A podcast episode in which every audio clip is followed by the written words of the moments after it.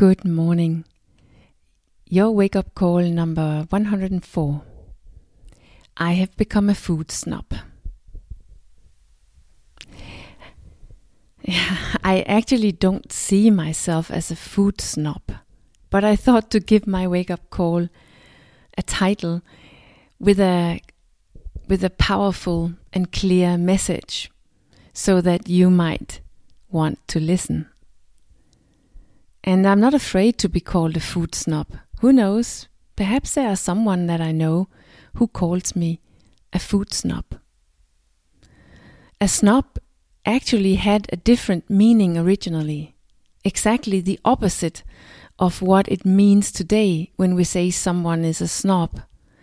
Originally, it was actually a description for someone from the underclass, someone which didn't have an aristocratic background. But today we use it of someone who think he or she is better than someone else or perhaps even looks down on someone with a lower status. And well, as I said, I can't I can't my, I can't find myself something in myself who is looking down on or feeling better than people who eat and drink differently than me. On the contrary, actually. Because of my own history, I have a deep respect for whatever we eat and drink. Exactly because I'm looking at and relating to my own relation with food and drinks. But I have definitely been on an inner journey in myself in order to leave bad food and drinks in far too big amounts, in order to be able to eat and drink much better in the right amounts. And that required an inner change of myself and of my relationship with myself, meaning with the one that I was and the one that I have become now my relationship to food had and have something to do with me.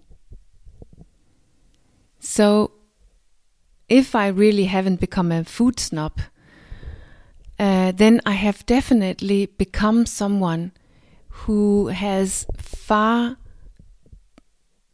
bigger requirements to my food than I used to have. And I know that my relation with food reflected and is still reflecting my relationship with myself. My relationship with myself was far less conscious and far less, I could say, nourishing at that time than it is today. I believe that most of what we think, say, feel, and do shows who we are and the relationship that we have to ourselves. What else? What we think, say, feel, and do doesn't live independent of who we are. It's an expression for who we are. It's a way we are in the world, regardless if we really realize it or not. And what we eat and drink is no exception. But that was something I understood very late in my work. Typically, we can only understand something when we have become free of it.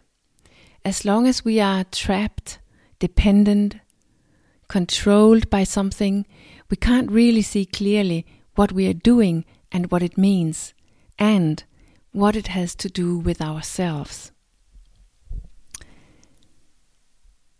There was a time where it was very difficult for me to pass by a bakery shop.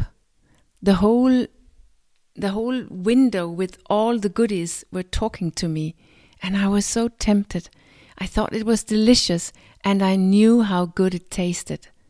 And if I had the chance and lack of willpower, and I had the time and the opportunity, I would buy far too much and eat all of it. And if someone put cakes on the table, I would be trapped as well. My attention, my desire was awakened, and if I started, I needed to use a lot of willpower to stop again. So, what did that say about me and about my relationship with myself? It said a lot, a lot which is not very good. When you fill yourself completely with food and drinks of a bad quality in far too big amounts, it's not as if you truly value yourself and what you regard yourself as, is it? And instead of keeping on the fight and forcing myself to eat better, it was far more sustainable for me to look at myself and why I myself gave myself such bad food and drinks. But the problem, when you really go to the bottom of it all and clear up the relationship that you have to yourself. The problem with that is that the old way of eating and drinking also falls away naturally because they belong together. My old self fits perfectly with my old way of eating and drinking. And so, when you work with yourself, you end up as someone who is just not interested in bad food, wine, candy, or cakes. That pull effect it used to have on me, pulling me all in and wanting me to eat and drink it, has practically disappeared. And that, might sound snobbish. I can see that. But that's the price. And it was necessary for me to become to become completely free and find peace with my food and with myself.